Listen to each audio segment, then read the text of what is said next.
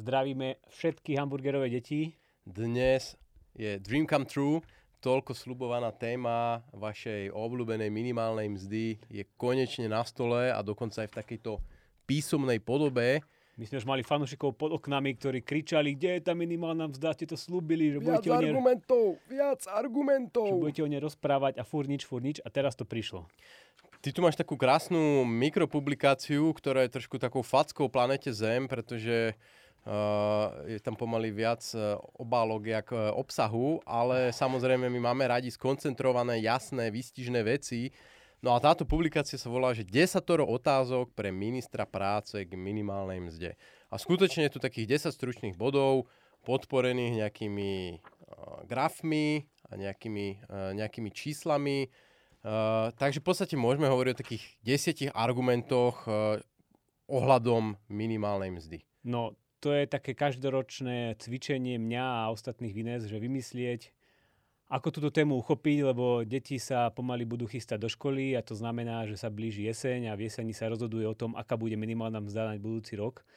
Myslím, že minulý rok sme vymysleli nejaké videjko s haluškami, ak si dobre pamätám. No ak ten čas beží tak, jak si predstavujem, že beží, tak minulý rok uh, sme mali, áno, niečo s haluškami, bolo to pomerne populárne video s hrozným zvukom ale určite dám sme, na konci link. Sme to točili vonku. A neviem, prečo tam boli tie halušky? Že to sme nejak prepočítavali na porciu halušiek? Že okolko zdražujú halušky, alebo niečo v takom hey, zmysle. No minulý rok sa nám nepodarilo uh, pribrzdiť veľký raz minimálnej mzdy, takže sme zlyhali. A tento rok som rozmýšľal, že ako to, ako to vymyslieť, tak uh, vznikla takáto uh, trošku geril akcia, že vytvorili sme desatoro, ktoré potom pribijeme na bránu ministerstva práce a budeme požadovať, aby nám zodpovedali tieto otázky. Ale dosť bolo asi úvodu a Ideme na to? No, poďme na to. Ty tu máš rozdelené do takých uh, troch podsekcií. No, neviem, či to úvod, jadro, záver. uh, kde každá obsahuje niekoľko týchto otázok. No a prvá podsek- podsekcia sa volá, že Slovensko je krajina nevhodná pre vysokú plošnú minimálnu mzdu. Tak čo tam máš? Bod 1. Bod 1, najskôr uh, kontext. Tak ako si povedal, Slovensko je nevhodná krajina pre vysokú minimálnu mzdu a to z viacerých dôvodov. Máme vysoké regionálne rozdiely. Keď sa pozrieme na nejaké štatistiky OECD, tam sme na štvrtom mieste vo veľkosti regionálnych rozdielov Európskej únii. Slovensko má taktiež veľký problém s dlhodobo nezamestnanými. Hej. V rebríčku podielu dlhodobo nezamestnaných na celkovej nezamestnanosti sme e, v tandeme Taliansko, Grécko, Slovensko. Hej. My máme 60% nezamestnaných sú dlhodobo nezamestnaní. Napríklad Česko alebo Polsko majú okolo 20-30%. Teda naozaj sme ustrelení. Taktiež máme veľký podiel ľudí, alebo takto, že ľudia, ktorí majú základné vzdelanie, tak na Slovensku až 30% z nich je nezamestnaných. Pričom v spojených krajinách ako Česko, Polsko je to okolo 14-20%. Teda naozaj v tomto sme Čiže aj tam aj tí nízko kvalifikovaní sa dokážu Áno. zamestnať. Takže jednoducho, keby my sme naozaj krajina, ktorá všetkých tých ukazovateľov, ktoré pri štúdiách sa sledujú, že ako vplývajú alebo ako znásobujú negatívny vplyv minimálnej mzdy, tak tam sme akoby premianti. Hej? Pri tých ľuďoch s nízkym vzdelaním sme dokonca na prvom mieste Európskej únii. Že naozaj tu akoby sa, sa nedokážu zamestnať. Takže toto je tá prvá, prvý argument. No a otázka v tomto kontexte znie, a to dám asi tebe tú úlohu, že ty ju teda prečítaj.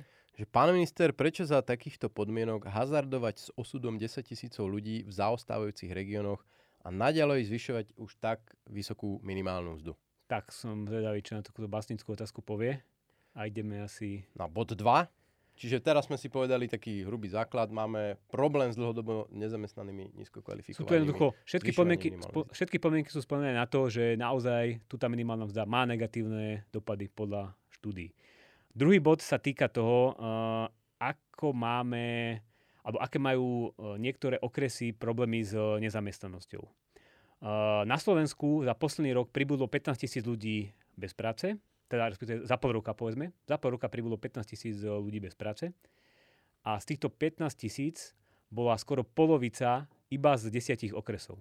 A tých 10 okresov to nie sú nejaké náhodné okresy, ale z hodou okolností sú to tie zaostávajúce okresy, ktoré sa objavujú večer vo správach, že e, tam chýbajú pracovné miesta, tam zanikla nejaká fabrika, tam sa muselo prepúšťať. Ja iba náhodne vymenujem niektoré Michalovce, Trebišov, Rimavská sobota, Bardejov, Kežmarok, Prešov. No my máme dokonca oficiálnu definíciu o, nízko rozvinutého okresu, alebo tak mm-hmm. nejak sa to volá, ktoré majú akože špeciálne, do, ktoré majú svojho splnomocnenca, alebo niečo také, ich asi 20 myslím, a sú to samozrejme tieto. Takže to je druhá pointa, že na Slovensku sa síce možno, že neprepúšťa až tak veľa, hej, že nejakých 16 tisíc miest, dobre povedzme, že to nie je tragédia, ale tá tragédia je koncentrovaná v tých chudobných okresoch. A to je znova niečo, čo ukazuje, že tá minimálna mzda má tu ten svoj negatívny vplyv. Takže otázka znie.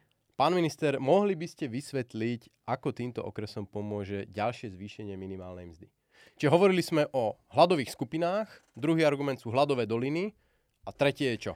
Tretí tretia otázka a tretí kontext je znova o hladových, hladových dolinách, lebo to je naozaj veľký problém. A je to taká keby uh, taký data point, že v roku 2020 sme mali 4 okresy s mierou nezamestnanosti nad 15% a momentálne v polovici roku 2021 ich máme 10. A dokonca dva okresy už majú vyššiu mieru nezamestnanosti ako 20 Teda akby tá situácia sa tam zhoršuje a pribúdajú nám tie okresy, kde už môžeme hovoriť o nejakom sociálnom probléme. Hej, že keď je miera nezamestnanosti na 15%, to je naozaj keby už pomerne silná tragédia.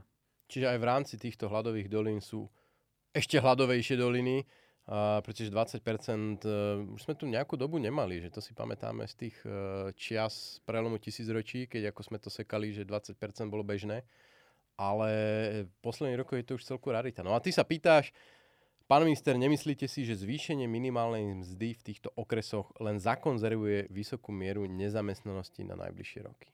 Čiže to je otázka číslo 3. Otázka číslo 4, ja hneď na začiatku vidím, že neopúšťame tieto okresy, lebo spomínaš tú Gelnicu, Sninu, Sobrance. No, to je vlastne posledný bod k tejto časti, ktorý sa týka toho, že prečo na Slovensku nie, prečo Slovensko nie je vhodná krajina pre vysokú minimálnu mzdu. No a tam som sa pozrel na to, že uh, aký máme počet uh, tzv. voľných pracovných miest a ľudí, ktorí čakajú na prácu. A máme tu okresy.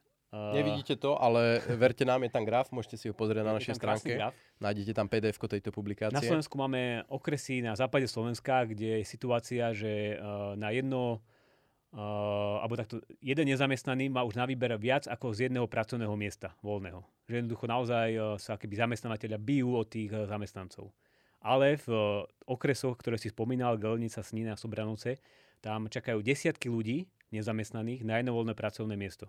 A to je keby znova ukážka toho, že tam naozaj nie je problém to, že uh, ľuďom sa nechce pracovať, ale jednoducho tam nemajú príležitosti. A teda otázka znie, ako týmto ľuďom, pán minister, pomôže ďalšie zvýšenie minimálnej mzdy? Takže sú tam ľudia, ktorí jednoducho si nemôžu nájsť prácu, na jedno voľné pracovné miesto ich tam čaká 38 v Sninej.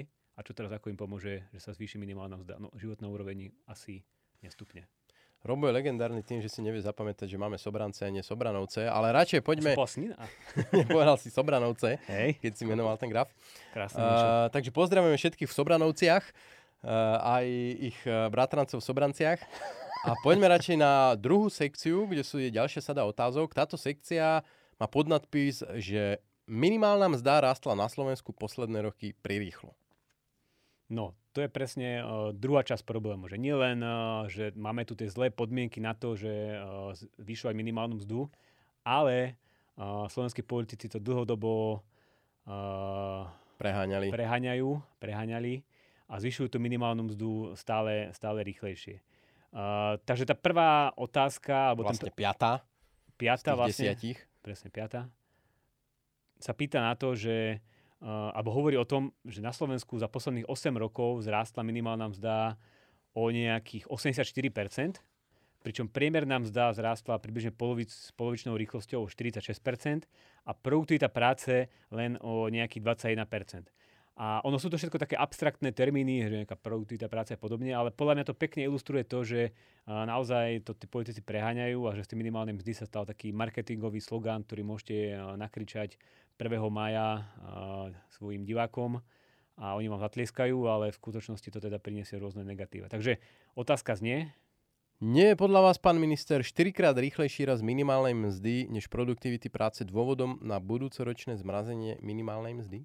Ono, dlhé roky sme tu mali nie takú situáciu, že tá produktivita rastla rýchlejšie ako mzdy, ale tu už je taká pomerne dávna minulosť, na ktorú niektorí radi spomínajú.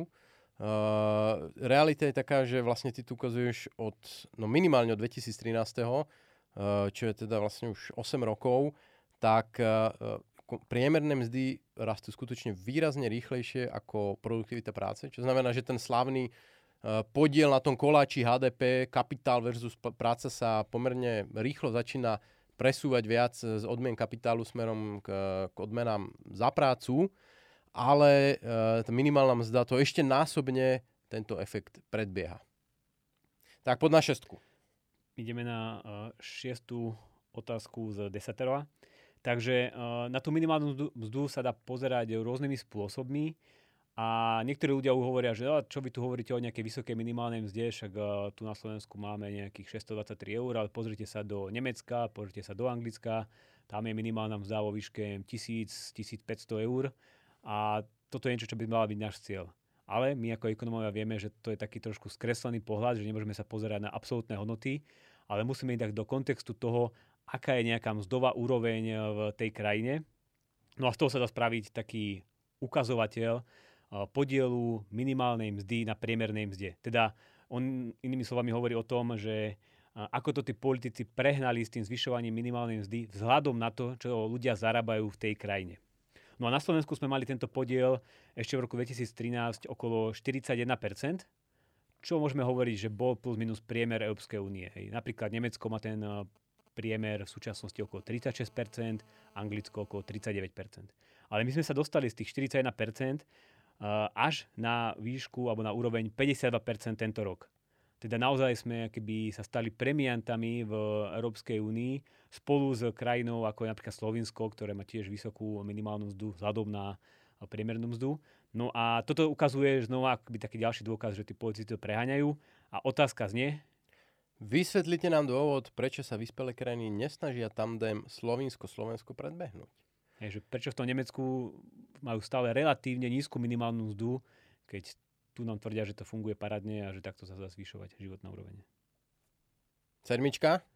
Siedma otázka, tá hovorí, alebo snaží sa uh, zapôsobiť na ministra tým, že sa zaštítime aj, aj inými uh, inštitúciami, teda že nie je tu iba nejaký INES, ktorý chce dopriať uh, podnikateľom nižšie náklady na mzdy, ale že sú tu aj iné inštitúcie, dokonca štátne, verejné inštitúcie, ktoré hovoria o tom, že už to tí politici prehnali a mali by sme uh, tú minimálnu mzdu uh, minimálne zmraziť. A hovoria o tom uh, napríklad odborníci zo Slovak Business Agency, čo je inými slovami Národná agentúra pre rozvoj malého, malého a stredného podnikania. Hovoria o tom odborníci zo Slovenskej národnej banky.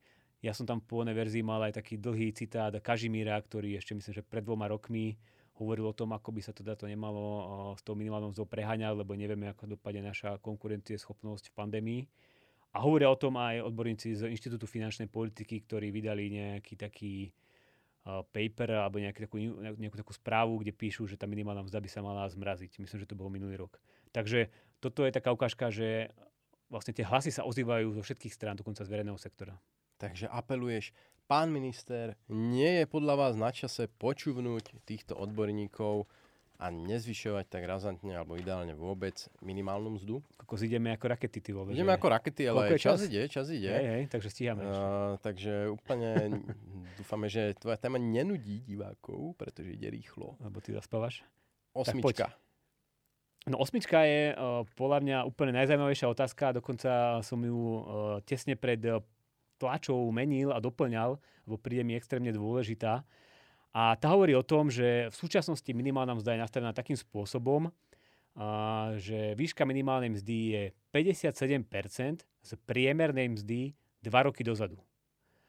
A tento vzorec vymyslel ešte pán, ja som povedal, že nebohý, ale už nevládnúci Fico, ktorý e, zvolal raz tlačovku jedného dňa a povedal, že minimálna mzda bude 60% priemernej mzdy 2 roky dozadu. A ja som tedy napísal taký komentár, že to je keby úplný úled, vymysel a že to jednoducho sa nemôže stať, lebo to by bolo extrémne vysoké číslo.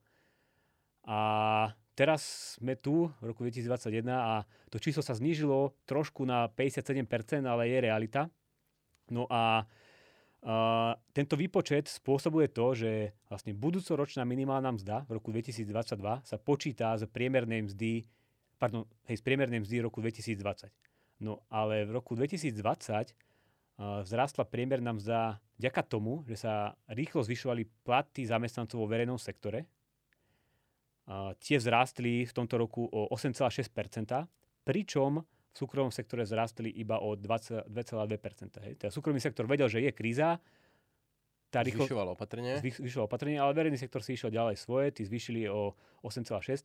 To umelo keby navýšilo zvyšovanie priemernej mzdy a plus ešte v tomto roku 2020 extrémne rýchlo rástla minimálna mzda. Hej. Minimálna mzda v tomto roku, teda minulý rok, zrástla o 11,5%, čo bol druhý najrychlejší rast v Európskej únii. A toto všetko keby umelo zvýšilo tú priemernú mzdu a teraz paradoxne to znova ide znova tlačiť na ďalšie zvyšovanie minimálnej mzdy, lebo ako som povedal, budúci rok má byť 57% eh, priemernej mzdy minulého roku. Takže toto je také perpetuum mobile, že jednoducho eh, politici raz začnú zvyšovať tú minimálnu mzdu, začnú zvyšovať eh, verejné platy verejných zamestnancov a toto ďalej bude tlačiť náklady súkromných podnikateľov, ja neviem, hotelérstve, reštauráciách, a zvyšovať tak ich náklady zamestnávania a spôsobovať to všetky tie negatíva, o ktorých sme sa bavili. Čiže my tu máme, my tu máme ťažko zasiahnuté sektory, ktoré sú častokrát práve tie, ktoré e, sa pohybujú okolo tej, e, tej minimálnej mzdy, či sú to čašníci, kuchári a podobne. A ktoré boli v pandémii paradoxne najviac zasiahnuté. Najviac zasiahnuté v pandémii. No ale vďaka tomu, že máme zákon, ktorý hovorí, Uh, že vlastne minimálna mzda kopíruje niečo z minulosti, z predpandemickej minulosti, keď to proste rástlo. Bola to pandemická minulosť. Na ale... hrane pandemické, ale dobre, ako ten dobeh roku 2020. Plus teda štát uh, úplne mimo akúkoľvek ekonomickú realitu a možnosti a deficity navyšuje mzdy štátnym zamestnancom, ktorých mimochodom priemerná mzda už ďaleko, ďaleko prevyšuje priemernú mzdu uh, v súkromnom sektore. Čím vlastne automaticky, jak si povedal, ťahá hore uh, súčasnú minimálnu mzdu, ktorá vlastne ale hlavne dopadne zase na ten, na ten súkromný sektor. Čiže štát zvýši mzdy svojim zamestnancom a tým pádom ale zatlačí aj na mzdy v sektoroch, ktoré si možno fakt nemôžu dovoliť v súčasnej situácii uh, tie mzdy zásadným spôsobom zvyšovať. A hlavne to ako keby odtrhá tú mzdovú realitu od tej ekonomickej reality. Že my tu máme nejakú, alebo mali sme, alebo budeme mať pandemickú krízu, hlavne v niektorých sektoroch. Napriek tomu minimálna mzda to nejak nereflektuje, či je kríza, nie je kríza. Ona si proste ide svoje na základe nejakej štatistiky. Takže otázka je, pán minister, skutočne vám príde správne zvýšiť budúci rok minimálnu mzdu malým a stredným podnikom v súkromnom sektore len preto, že vláda v roku 2020 zvyšovala mzdy verejným zamestnancom a robila si kampaň zvyšovaním minimálnej mzdy? No, to bola druhá časť a teraz prichádzame do tretej časti, tej finálnej, tam sú už len dve otázky, deviatka, desiatka. No a táto časť sa volá Skutočný problém nie je nízka minimálna mzda, ale vysoké dania odvody. Naša obľúbená, obľúbená téma. Naša obľúbená téma. Tak daj deviatku. A, a je, to neobľúb... je to neobľúbená téma pre ľudí s nízkymi mzdami, lebo to možno, že veľa uh, poslucháčov nevie, ale toto je skupina, ktorej najrychlejšie zrástlo daňovo odvodové zaťaženie za posledných 6 rokov. Oni ešte v tom roku 2015, takíto ľudia, ktorí zarábali minimálnu mzdu, zaplatili z jedného eura, ktoré vytvorili 30 eh, centov na daniach a odvodoch a tento rok je to už 40 centov. Teda im sa zvyšilo reálne uh, daňovo-odvodové zaťaženie o skoro tretinu, o 10 percentuálnych bodov, čo je naozaj akýby extrémny narast. No a to iným slovami znamená, že ak chceme zvyšovať uh, mzdu týmto ľuďom, čistú mzdu, tak eh, nezvyšujeme minimálnu mzdu, ale nejakým spôsobom znížme tieto eh, vysoké dane a odvody. Napríklad odpočítateľnou položkou zo sociálnych odvodov, po čom už voláme dlho, a čo nie je žiadna, eh, žiadna atomová veda, to je jednoducho, ne, nepotrebujeme nejakú veľkú odvodovú danovú reformu, ktoré, ktoré sa musia všetci zhodnúť. Takéto niečo tu už fungovalo, na to stačí jeden zákon a nejaká ochota, minú na to nejakých 500 eh, miliónov eur. Tu je ale zaujímavý moment. Nepotrebujeme na to zúčtovanie sociálnych odvodov? No to neviem. Lebo dnes som čítal správu, že zúčtovanie sociálnych odvodov nebude. nebude. Malo byť 2021, potom 2022, potom 2023. Uh, nakoniec sa teda odsúva, až kým neprebehne daňová reforma, o ktorej ale Matovič povedal, že vlastne daňová reforma je mŕtva, takže a, asi ani 2024. Ale tak to akože téma hlavne ako živnostníci, povedzme, a pri tých zamestnancov by sa to pravdepodobne dalo nejakým spôsobom vyriešiť, hej, že tam sa v zásade tie sociálne odvody rátajú podobne ako zdravotné a ako, ono, ako aj keby to bola podmienka, tak to je samozrejme zase kritika smerom hey. uh, na vládu, že nie sú jednoducho schopní pripraviť niečo takéto, čo pripravujú už dlhé, dlhé, dlhé roky a tým v podstate znemožňujú uh, úpravy v celom, v celom systéme, pretože ten systém bez účtovania je dosť problematický. Každopádne, deviatá otázka znie, pán minister, prečo nezvyšovať čistý príjem týchto ľudí znížením daňového odvodového zaťaženia? No a ideme do finále, desiatá otázka, alebo desiatý kontext. Uh, povedzme, že by aj prešiel ten uh, súčasný vzorec, ktorý hovorí o tom, že minimálna mzda má byť 57% priemernej mzdy. Tak to by znamená... Počkaj, prešiel. On, on o, nie je? Či... On vlastne stále je, ale tak my dúfame, že... Nebude. Že keby, nebude... keby prežil, keby prežil. zotrval. Hej, mhm. vlastne m, mm, to je dobrá otázka, že ono každý rok je tá téma minimálnej mzdy preto otváraná, lebo tam rozhoduje vláda a vláda keby no, najprv sa majú dohodnúť odborári so zamestnávateľmi, tí sa samozrejme nikdy nedohodnú a vždycky na, alebo počas jesene vláda povie, že teda ako bude tá minimálna mzda. Ale tento rok, keď je v platnosti tento vzorček, tak... Akože to je vlastne prvýkrát, čo sa bude aplikovať? To je vlastne prvýkrát, on sa vlastne už minulý rok aplikoval, ale minulý rok sa akéby schvaloval, hej, že on bol nejak pripravený Ficom na tých 60% a urobili nejakú kvázi taký kompromis, že znižili to na 50 57%. Takže to bol taký nultý ročník, ro, hej? Rozdiel medzi Ficovou a súčasnou vládou sú vlastne 3 percentuálne body, hej, že, čo je celkom dosť smutné. No ale ako to som sa povedať, že vlastne teraz akože minister by teoreticky podľa mňa mohol spraviť to, že sa neukáže uh, pol roka nikde alebo pár mesiacov nikde a tá minimálna mzda sa automaticky zvýši na 646 eur. A to aké by môže znieť ako nejaké číslo, ktoré nie je extrémne vysoké, túto pre nás na západe, ale on to v skutočnosti znamená, že mzdové náklady pri takéto minimálnej mzde by boli 873 eur. Ty máš nejaké špeciálne kalkulačky, ktoré by dokázali povedať, že aj toto je podhodnotené číslo a že keby tam zarátali všetky tie priame a nepriame náklady na zamestnávanie. No tam je hlavne dôležité, e, bavíme sa o kalkulačke cena zamestnance.sk, môžete mm. tam naštíviť. Tu sa hlavne bavíme o tých príplatkoch, e, v profesiách ako zase čašníci, kuchári a podobne, ktorí pracujú večer, cez víkendy, Eh, nočné, cez sviatky a podobne, tak tam sa tam de facto minimálna mzda masívne navyšuje a tam skutočne tie náklady eh, mesačne môže v pohode dosiahnuť aj 1500 eur. No a, a keď sa títo ľudia, títo zamestnanci dotknú hotovosti, tak sa na nich automaticky vzťahuje druhý stupeň minimálnej mzdy, aj bez hľadu na všetky tieto príplatky. A ten druhý stupeň je vlastne minimálna mzda krát 1,2, teda o 20% vyššia. No a v prípade takýchto ľudí sú tie mzdové náklady už 1050 eur. Bez všetkých týchto príplatkov. Takže Uh, teraz si predstavme nejakú uh, malú, uh, nejaký malý obchod, malo, malý obchod alebo ja neviem, reštauráciu, hotel niekde na východe Slovenska, kde je tá miera nezamestnanosti 15 až 20 a tuto chce nejaký dlhodobo nezamestnaný človek, féroch, chce sa zamestnať, tak takýto človek musí pre toho zamestnávateľa každý mesiac pravidelne, stabilne vytvoriť hodnotu tých 1050 až 1500 eur, čo naozaj už je akoby hranične nemožné v týchto okresoch a pri takýchto ľuďoch. A tým pádom to spôsobuje všetky tie negatíva, o ktorých uh, pri minimálne vzdelenie. To ani, ani si nemusíme predstavať hotel alebo reštauráciu, povedzme kľudne stánok s langošmi na hmm. kúpalisku alebo niečo podobné. Takže toto je ten problém, že vlastne keď sa pozrieme na to, aké sú tie mzdové náklady tej minimálnej mzdy, tak oni sú naozaj vysoké a keď to dáme do toho kontextu toho chudobného okresu, a človeka, ktorý nemá skúsenosti a je nezamestnaný a, a tak, tak jednoducho má problém. A je zo Sobranoviec, tak má problém. Čiže desiatá otázka, finálna otázka znie, naozaj si myslíte, pán minister, že v dnešnej dobe dokáže vytvoriť dlhodobo nezamestnaný človek z medzilaboriec pravidelne každý mesiac hodnotu vyššiu než 1048 eur, aby si našiel zamestnanie? Takže to je poslaná otázka a Budeme počuť odpovede? Ty no, píše, že chceme počuť odpovede na Chceme otázky, počuť odpovede a dúfam, že budeme počuť odpovede. A podľa mňa, keby ich úprimne aj zodpovedal, tak musí mu dojsť pánovi ministrovi, že jednoducho uh, nemôže byť už ten minister, ktorý bude každý rok uh, tlačiť na zvyšovanie minimálnej mzdy a musí sa stať tým prvým historickým ministrom, ktorý povie, že no, je to síce nepopulárne, ale stopneme ten rast, lebo vidíme, že na východe Slovenska nám horia lokálne ohniska nezamestnanosti a naozaj je tam pomerne veľký Čo veľký je problém. extrémne ťažká pozícia, keď sa na tým tak zamyslí, že je to vláda, ktorá môže če- každú chvíľu čeliť predčasným voľbám, tak spraviť takýto nepopulárny krok, ktorý oceníme my analytici a pár uh, ekonomicky uvedomilých ľudí, ale 99% obyvateľstva a voličov nie, tak mňa to naplňa značnou skepsou.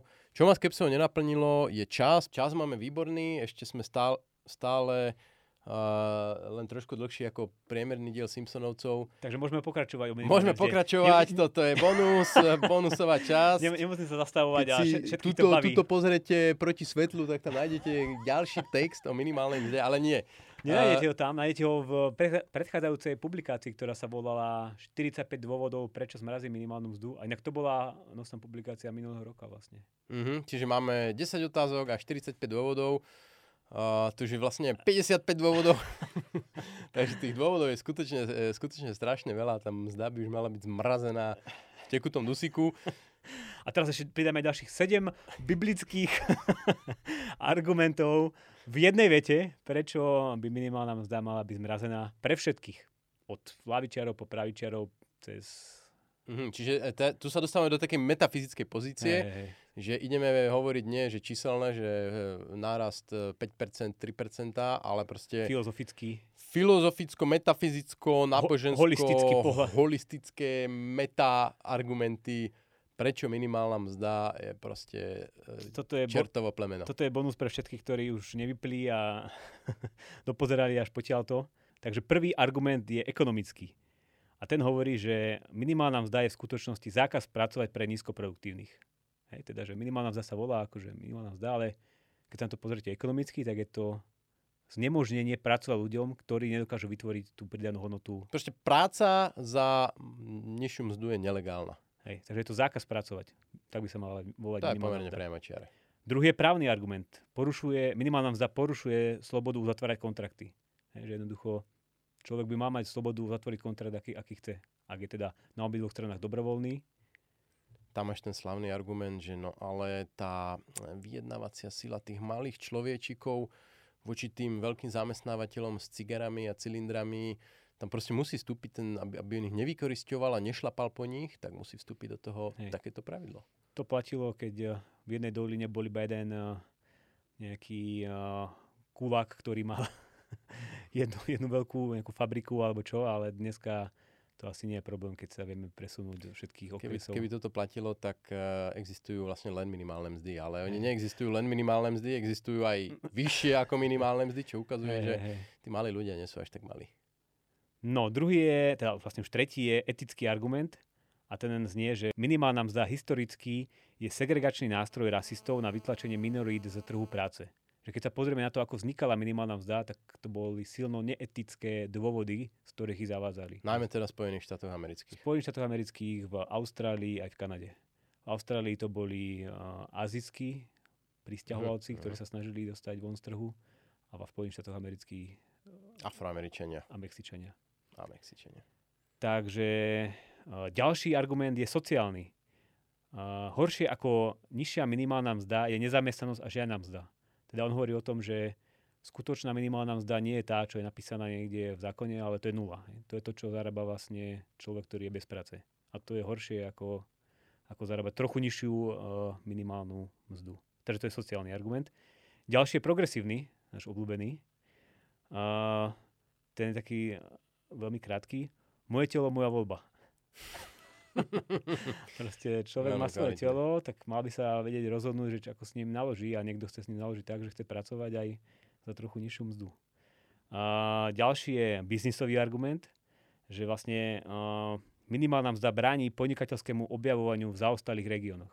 Že jednoducho niekto by mohol prísť nejakým biznis plánom, ktorý dáva zmysel v tom regióne, ale nemôže, lebo je tam minimálna mzda a mu to teda bráni. Tam objaviť nejaké ziskové príležitosti. No a posledný je praktický argument, že skutočná minimálna mzda sú dávky v hmotnej núdzi. Že proste každý, kto uh, by mal, alebo by mu zamestnávateľ chcel platiť nejakú extrémne nízku minimálnu mzdu, tak, alebo nejakú nízku mzdu, tak jednoducho môže povedať, že nie, ďakujem, lebo to mám dávky a idem radšej na dávky. Takže to je skutočná minimálna mzda. A ja ti ešte k bonusu viem dolepiť uh. 8 bonus, Tak to som zvedavý. To a, ktorý mi napadol počas toho, jak si, jak si rozprával, takže možno to nebude až také clever, ale podľa mňa je. že ďalší dôvod je, uh, nazvime to triedny, že ty máš uh, skupinu povolaní, a do, na ktorú teda prirodzene ide, a máme tu vlastne aj taký progresívny možno trošku argument, na, do ktorej cieli zase nejaká skupina, skupina obyvateľská, nejaká trieda. To sú typicky profes, eh, profi joby, a, ja neviem, v bankách a podobne, kde existuje niečo ako intern alebo trainee, ktorí sú častokrát neplatení, nakoniec aj do Európskej komisie alebo do parlamentu chodia, chodia interní, ktorí buď majú niečo symbolické, alebo nemajú vôbec nič. Čiže de facto ako práca za, z, so mzdou nula. Mhm. No a vlastne títo ľudia majú umožnený takýto štart do života, že oni si to ako odkrútia ako interní, naberú skúsenosti a potom začnú zarezávať tej banke alebo neviem kde. Zatiaľ, čo ty keď si murár alebo proste inštalatér, tak e, máš tu nejaké duálne vzdelávanie, čo je niečo polofunkčné, a čo sme riešili nedávno, ale prakticky ty nemôžeš začať u niekoho robiť za 0 eur, lebo by si ako, by išiel do basy, až by zhnil. A v podstate nemáš takýto nástupný rebríček, ako mnohí títo uh, young professionals, ktorí začnú ako interní zadarmo, nazbierajú skúsenosti a potom pôjde pokračovať. A zákon im to umožňuje. Úplne dokonca ešte s radosťou. Takže to vlastne tvrdí, že ten zákon eh, takto zvýhodňuje tých bohatších a že tých chudobnejších chudákov. Áno, no zvýhodňuje Nejaký- tých, ktorí majú našlap, našľapnuté do kariér, kde umožnené sú takéto legálne internshipy, čo sú častokrát zase kariéry, povedzme, v tých vyšších príjmových Inak, skupinách. inak o tomto písala Brian Kaplan v jeho knižke o tom, že vzdelávanie, teda vysokoškolské vzdelávanie nemá takú veľ- veľkú hodnotu. A on tam písal, že toto sa deje aj v Amerike, ale on tvrdí, že tam je to naozaj keby nelegálne, ale sa to iba nejak obchádza a nejak sa to nevin- nevinúcuje a sa to keby zatvárajú oči pred tým, hej, že, že v takých tých lepších firmách, v takých tých všelijakých uh, neziskovkách, organizáciách aj eh, verejných, že tam akoby umožňujú takúto prácu bez pláce, ale že v skutočnosti by sa to keby nemalo dať. A že tiež presne takto poukazoval na to, že to je keby nevýhoda oproti tým uh, tradičným povolaniam, kde by sme tiež chceli, aby ľudia získavali skúsenosti tým, že idú si takto uh, niekde zapracovať. Rozmýšľam, ako je to vlastne u nás, ošetrené u nás existujú nejaké dobrovoľnícke zmluvy a dokonca keď uh, nejaká organizácia využíva dobrovoľníkov, tak môže žiadať o vyššie eh, asignačné percento z daní, Mm. takže ono je to ešte podporované. Ale budeme teda dúfať, že už sme tak hlboko v tomto dieli, že nikto eh, kompetentne nepočúval a nedostal teraz nápad to nejakým spôsobom eh, zakázať a zaviesť minimálnu mzdu aj na internov a, a dobrovoľníkov. Inak to sa stalo pred pár rokmi, že vlastne zaviedli minimálnu mzdu na dohodárov. Hej, že to predtým, kedy si Aha, nebolo, to nebolo? to nebolo, ale keď im zaviedli vlastne povinnosti platiť odvody, tak vtedy sa na nich začala stiahovať minimálna mzda. Tak, tak im treba. Dobre, ja myslím, že sme to krásne stihli. Počuli ste dneska 10 otázok, 7 argumentov a spomenuli sme ešte aj 45 dôvodov. A ďalší bonusový a teda a všetci, rôzne bonusy k bonusom. všetci takže čo sa tešili na minimálnu mzdu, teraz zostali úplne... akože toto bola, bola čistý, e, čistý Oscarový večer minimálnej mzdy. Zase na pár dielov si dáme od nej pokoj, ale myslím, že nie na dlho, minimálne nie do doby, kým uh, ju zverejnia, čo bude asi za pár týždňov, možno mesiacov. No hovorím, že tento rok sa to môže stať tak, že nikto nič akože neurobí a ona sa nejak sama nikto nič neurobí. A, a všetko sa... Každopádne určite budeme znova komentovať, takže uh, fanúšikovia minimálnej mzdy sa môžu tešiť a my zatiaľ sa lúčime a tešíme na budúcej. Majte.